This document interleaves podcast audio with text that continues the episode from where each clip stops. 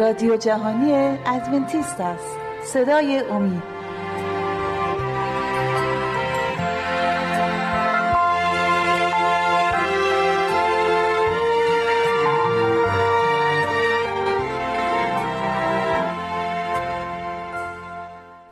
دوستان عزیز شما را به این برنامه خوش آمد می‌گوییم و امیدواریم که برنامه امروز ما مورد تایید و از که موفقت شما قرار بگیره. از اینکه فرصت دادید که مهمون خونه های شما بشیم از دور یک دنیا تشکر می‌کنیم.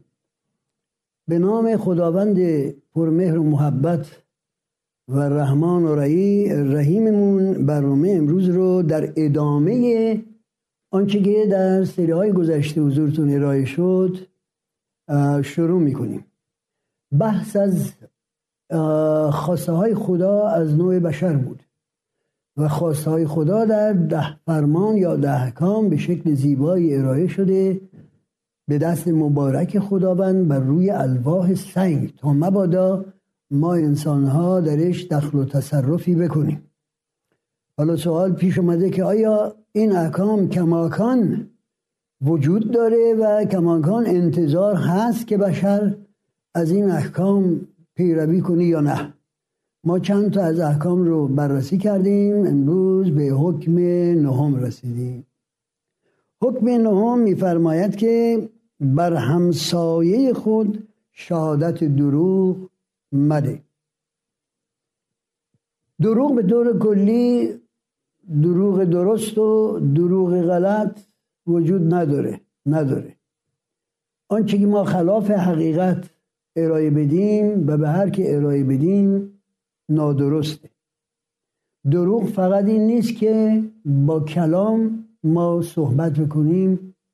دروغ همچنان سکوت در مواردی است که اگر بگوییم حقیقت ممکنه ثابت بشه و ما ساکت موندیم. اون هم دروغه. دروغ موقعی است که تهمت به کسی زده میشه در مورد یک مشکلی مثلا تهمت دزدی تهمت روابط نامشروع و ما خلاف اون رو می‌دونیم و ما به دلیلی به دلایلی ساکت بمونیم. اون هم دروغه. دروغ به طور کلی یا به زبان آورده شده و یا نیاورده شده. آنچه که مطابق حقیقت نیست و ما یا درست ادا نمی کنیم و یا سکوت می کنیم و حقیقت عیان و آشکار نمیشه دروغ محسوب. بنابراین ما باید خیلی مواظب باشیم که در همه جهات لحاظ در همه جهات این حکم بسیار مهم رو در نظر داشته باشیم. همیشه باید کارمون صادقانه باشه درست باشه و هرگز غلقشی در سلوکمون در گفتارمون پدیدار نشه مخصوصا دروغ موقعی که ممکنه جان کسی رو به خطر بندازه. شهادت مخصوصا در محاکم در دادگاه ها اگر از ما خواسته شده که به عنوان یک ارز کنم که شاهد در یک موردی شرکت کنیم باید مطمئن باشیم آنچه که می‌گوییم علصبی از اینکه آیا احساساتمون مثبت نسبت به شخصی که ضدش محاکمه داره میشه یا منفیه همیشه صد درصد حقیقت رو آشکار کنیم. یا در سکوت هستش از حقیقت حمایت کنیم. این یکی از وظایف مهم ما در برابر جوابگویی به خداست که این حکم را داده که هرگز ما دروغ نگیم. دروغ مخصوصا در اینجا اشاره می‌کنه به همسایه خود. چرا؟ به این دلیل که بیشتر روابط ما با همسایه هاست و ممکنه که مشکلاتی بین روابط همسایگیمون پیش بیاد. و سکوت در بعضی مواقع همچنان قابل قبول به درگاه خدا نیست. باید حقیقت رو همیشه ما آشکار کنیم. سوال پیش میاد که اگر بنا باشه که فرض کنیم که بین یک زن و شوهر همسایه خیانتی به وجود آمده. آیا ما وظیفه ماست که این خیانت رو آشکار کنیم با توجه به اینکه ممکنه به جدایی یا طلاق پیش بیاد؟ نظر شخصی من اینه که باید اون شخص خاطی رو ما کنار بکشیم پند و اندرز بش بدیم وظایفش رو نسبت به خدا مشخص کنیم و از خود او به خاطر اینکه نزد خدا رو سفید باشه و بتونه تلافی اشتباهی که کرده بکنه بتونه چنان رفتاری نشون میده که در روز معاد در برابر خدا بتونه غفران بپذیره ما این شخص رو هدایتش کنیم که خودش اقرار به اشتباه بکنه ملتمسانه اعتراف به خطاش بکنه و با وعده درست و متقی رفتار کردن و زیستن خواهش کنه از همسرش که او رو ببخش. ولی پشت سر او گزارش دادن جنبه خوبی نخواهد داشت چون که ممکنه به جایی باریک بکشه. بهترین راه تصحیح چنین مواقعی که بین زن و شوهر مشکلی پیش آمده اینه که خود زن و یا شوهر خود اونها مشکل رو به طرزی حل بکنن و با هم مصالحه کنن که خانواده همچنان به شکل متحد باقی بمونه. در هر صورت از تزویر و از اشاعه داستانهای غیر صحیح و از گفت و شنود درباره کسانی که ما اطلاعات کافی راجع بهشون نداریم و ممکن از گفته هامون از شهادتمون سو استفاده هایی بشه باید خیلی برحضر باشیم و مواظب باشیم. می‌رسیم به حکم دهم. حکم دهم میفرماید که به خانه همسایت تمام ورز به زن همسایت یا غلام و کنیزش یا گاو و الاغش یا هیچ چیز دیگر او طمع مدار. خداوند انتظار داره که ما به آنچه که یا با فعالیت خودمون یا موروسی به دستمون رسیده اکتفا بکنیم و هرگز طمع نکنیم با آنچه که شاید قلبا دلمون می‌خواد داشته باشیم.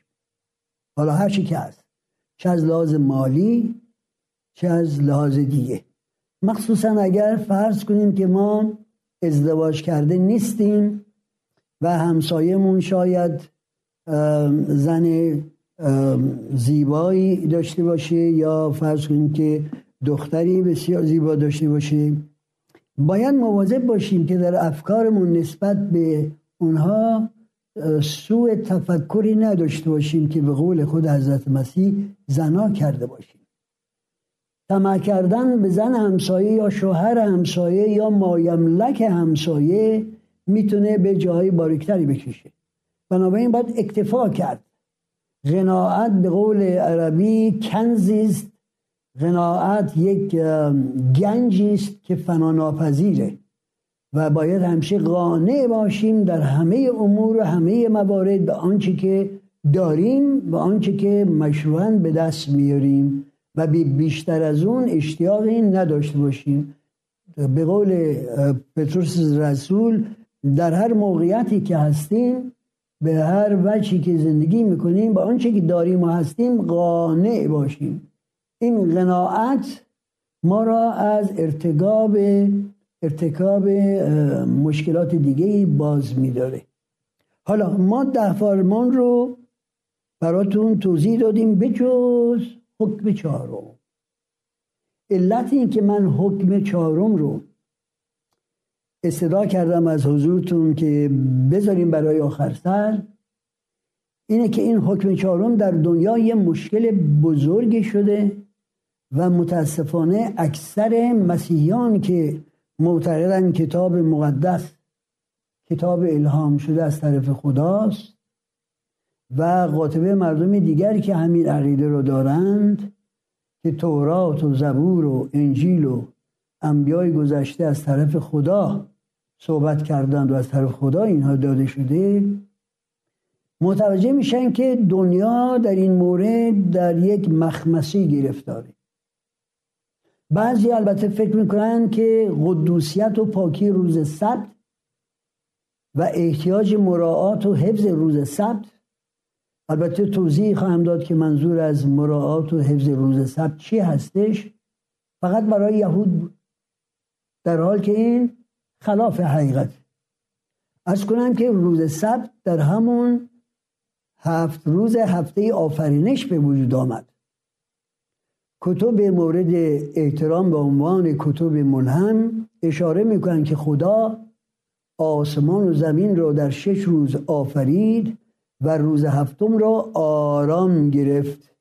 نه اینکه احتیاج به آرامی داشت ولی در قصدش در هدفش این بود که آرام بگیره و نشون بده که به بشر که ما یک روز در هفته رو باید کنار بذاریم هم برای آرامش هم برای اینکه بتونیم به نیایش و عبادت خداوند بپردازیم.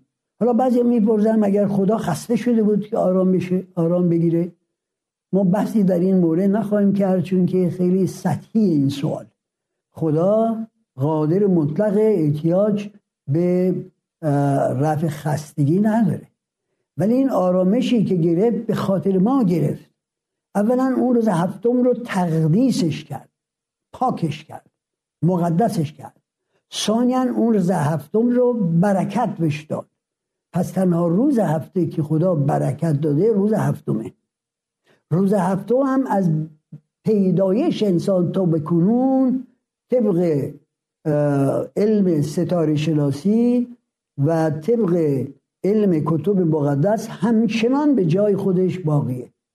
در ترتیب روزهای هفته هیچ تغییری به وجود نیامده.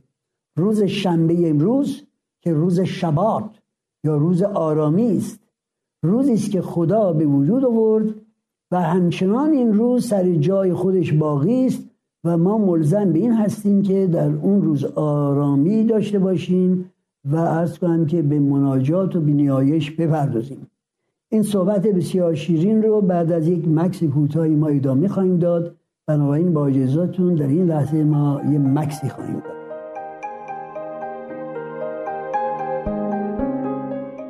دوستان عزیز اگر مایل به برقراری ارتباط با ما هستید از این پس می توانید ایمیل های خود را به آدرس رادیو ارسال بفرمایید. اگر مایل به تماس از طریق واتس اپ هستید شماره واتس اپ ما هست دو سفر سیصد و پنجاه هفت نود و نه هفتاد و هشت شست و هفت سفر هفت.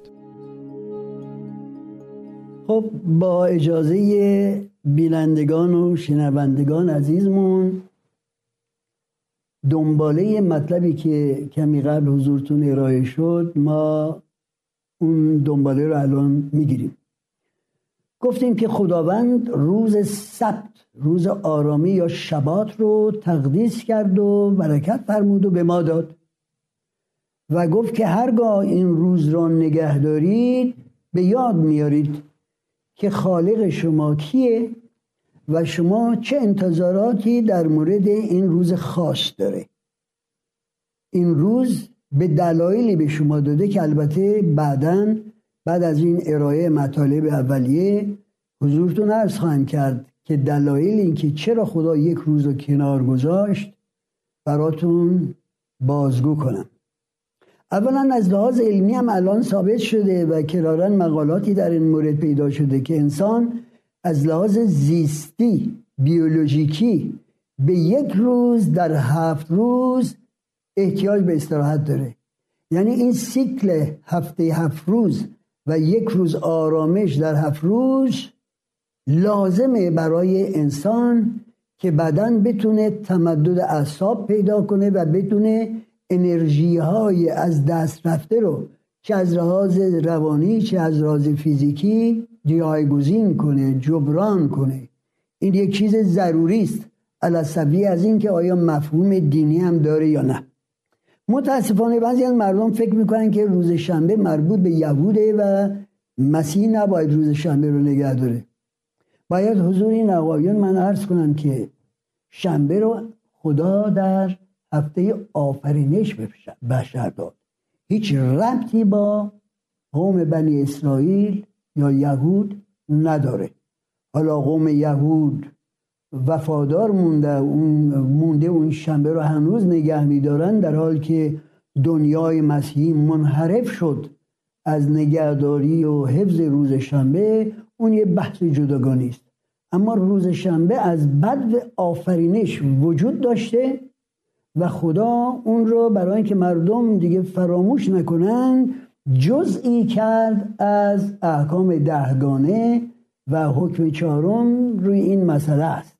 در حکم چهارم خدا فرمود که روز سبت را یاد کن روز شبات رو یاد کن تا آن را تقدیس نمایی. شش روز مشغول کار خود باش همه کارهای خود را انجام بده. اما روز هفتم شبات یا سبت یا روز آرامی یهوه خدای توست. در آن هیچ کار نکن.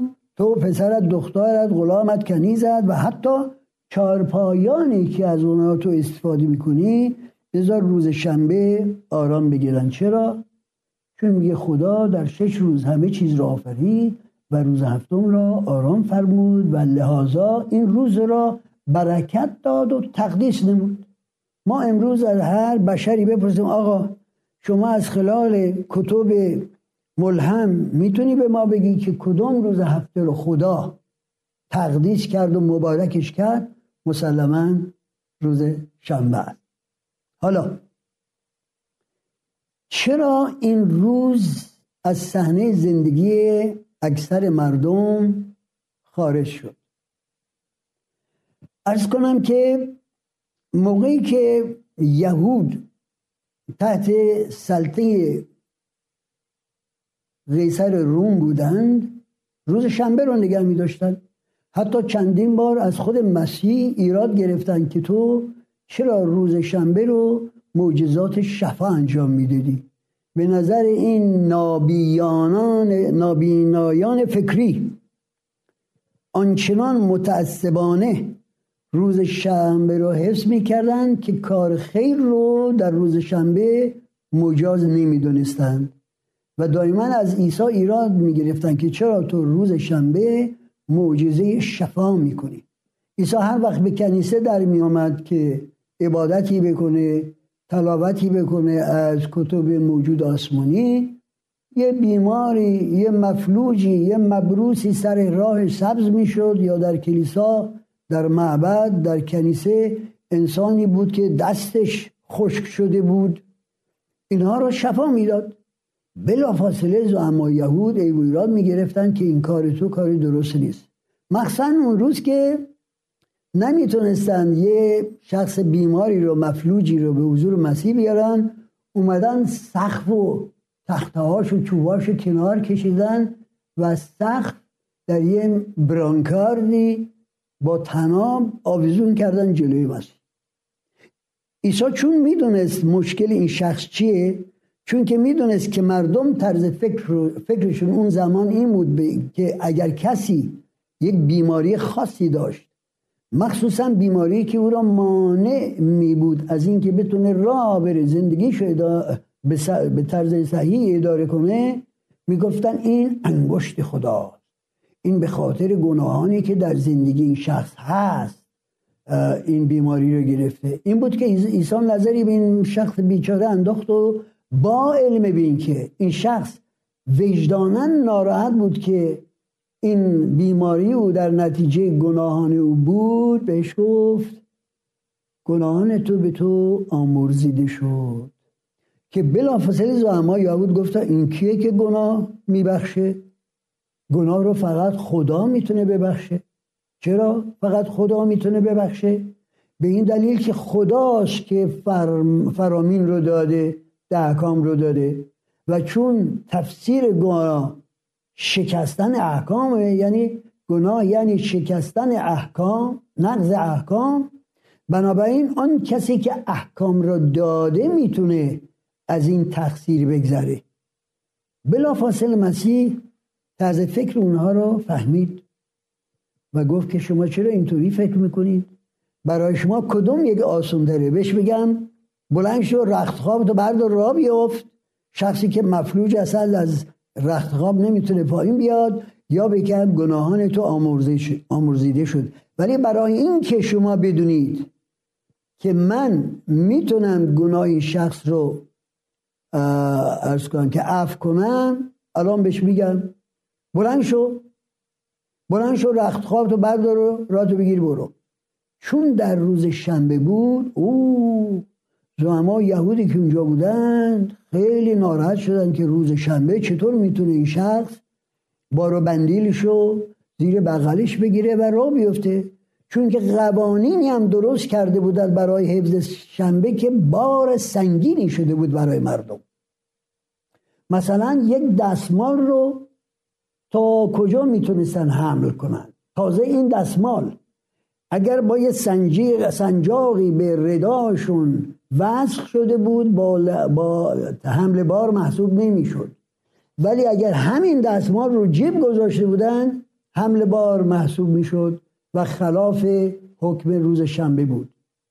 بنابراین ایراد گرفتن که چطور تو میگه این یا آقا؟ از کنم که رخت خوابشو برداره و راه بگیره بره. روز شنبه رو آنچنان بار سنگینی کرده بودن برای مردم که خیلی مشکل بود حملش. خیلی مشکل بود. ولی خداوند نظرش در مورد حفظ روز شنبه این نبود که خدا می‌خواست مردم یه روزی داشته باشن که در اون روز با خدا راز و نیاز کنن مناجات کنن.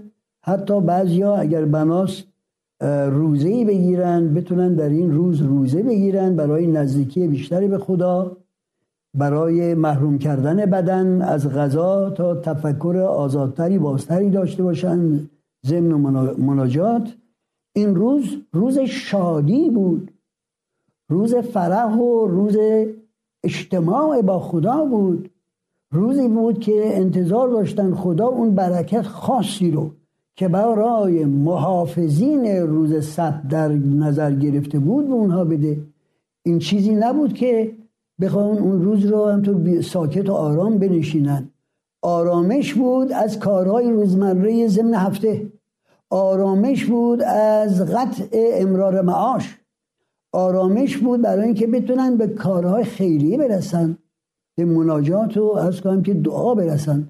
ولی اونها از روز شنبه یه بار سنگینی درست کرده بودن. در هر صورت قوم یهود شنبه رو نگه داشتن. حضرت عیسی هم که در صحنه ظاهر شد اولا روزای شنبه طبق کتاب مادس به کنیسه می‌رفت برای تلاوت کتب مقدس و به هواریونم در باب 24 متا که بابی است که اشاره می‌کنه به خرابی آتی اورشلیم به هواریون خودش دستور داد که روزهای بسیار سختی در پیش دارید. موقعی که اورشلیم خراب شه شما دعا کنید که فرارتون در زمستون یا در روز شنبه یا شبات نباشه. حالا نگاه کنید که چقدر ایشون احترام داشت برای روز شنبه که شما به خاطر رهایی جونتون از بمباردمان و از نمی‌دونم توپ و تفنگ و فلان. البته اون موقع خب اون اسلحه های مدرن رو نداشتن ولی شمشیر و نیزه هم که باشه. برای اینکه جونشون رو از این شمشیر از این نیزان نجات بدن گفت دعا کنید فرارتون در زمستون یا در شنبه نباشه. چرا؟ گفت که خیلی سخت خواهد بود برای مادرانی که شیرده هستند. در این زمستون سخت فرار کردن و در کوهستان پناه آوردن در اون سرما با یه طفل شیرخوار خیلی سخته. و این پند و اندرز رو داد به خاطر اینکه نشون بده چقدر روز شنبه رو مردم باید مواظب باشن که نگه دارن. خودش نگه داشت. و حتی اشاره به خودش گفت که پسر انسان مالک روز سبت نیز هست. حالا سوال پیش بیاد. ایشون چه اختیاری داشت چه قدرت اقتداری داشت که بگه خودش مالک روز سبته.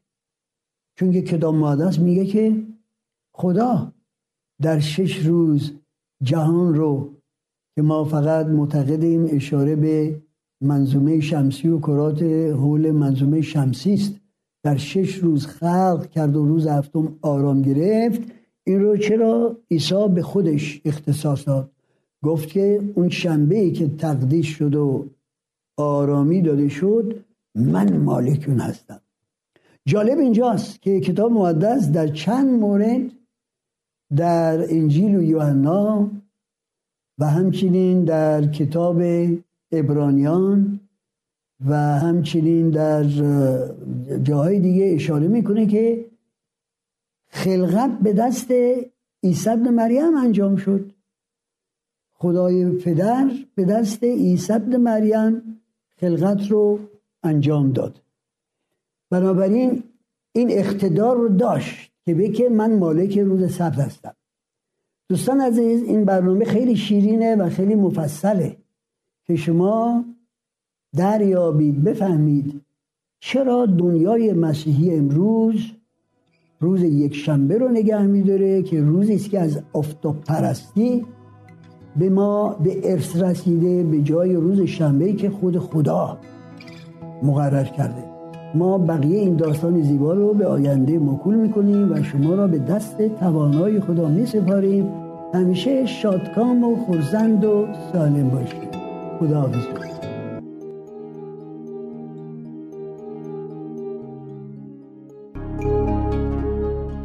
دوستان عزیز اگر مایل به برقراری ارتباط با ما هستید از این پس می توانید ایمیل های خود را به آدرس رادیو ات امید تیوی دات ارسال بفرمایید.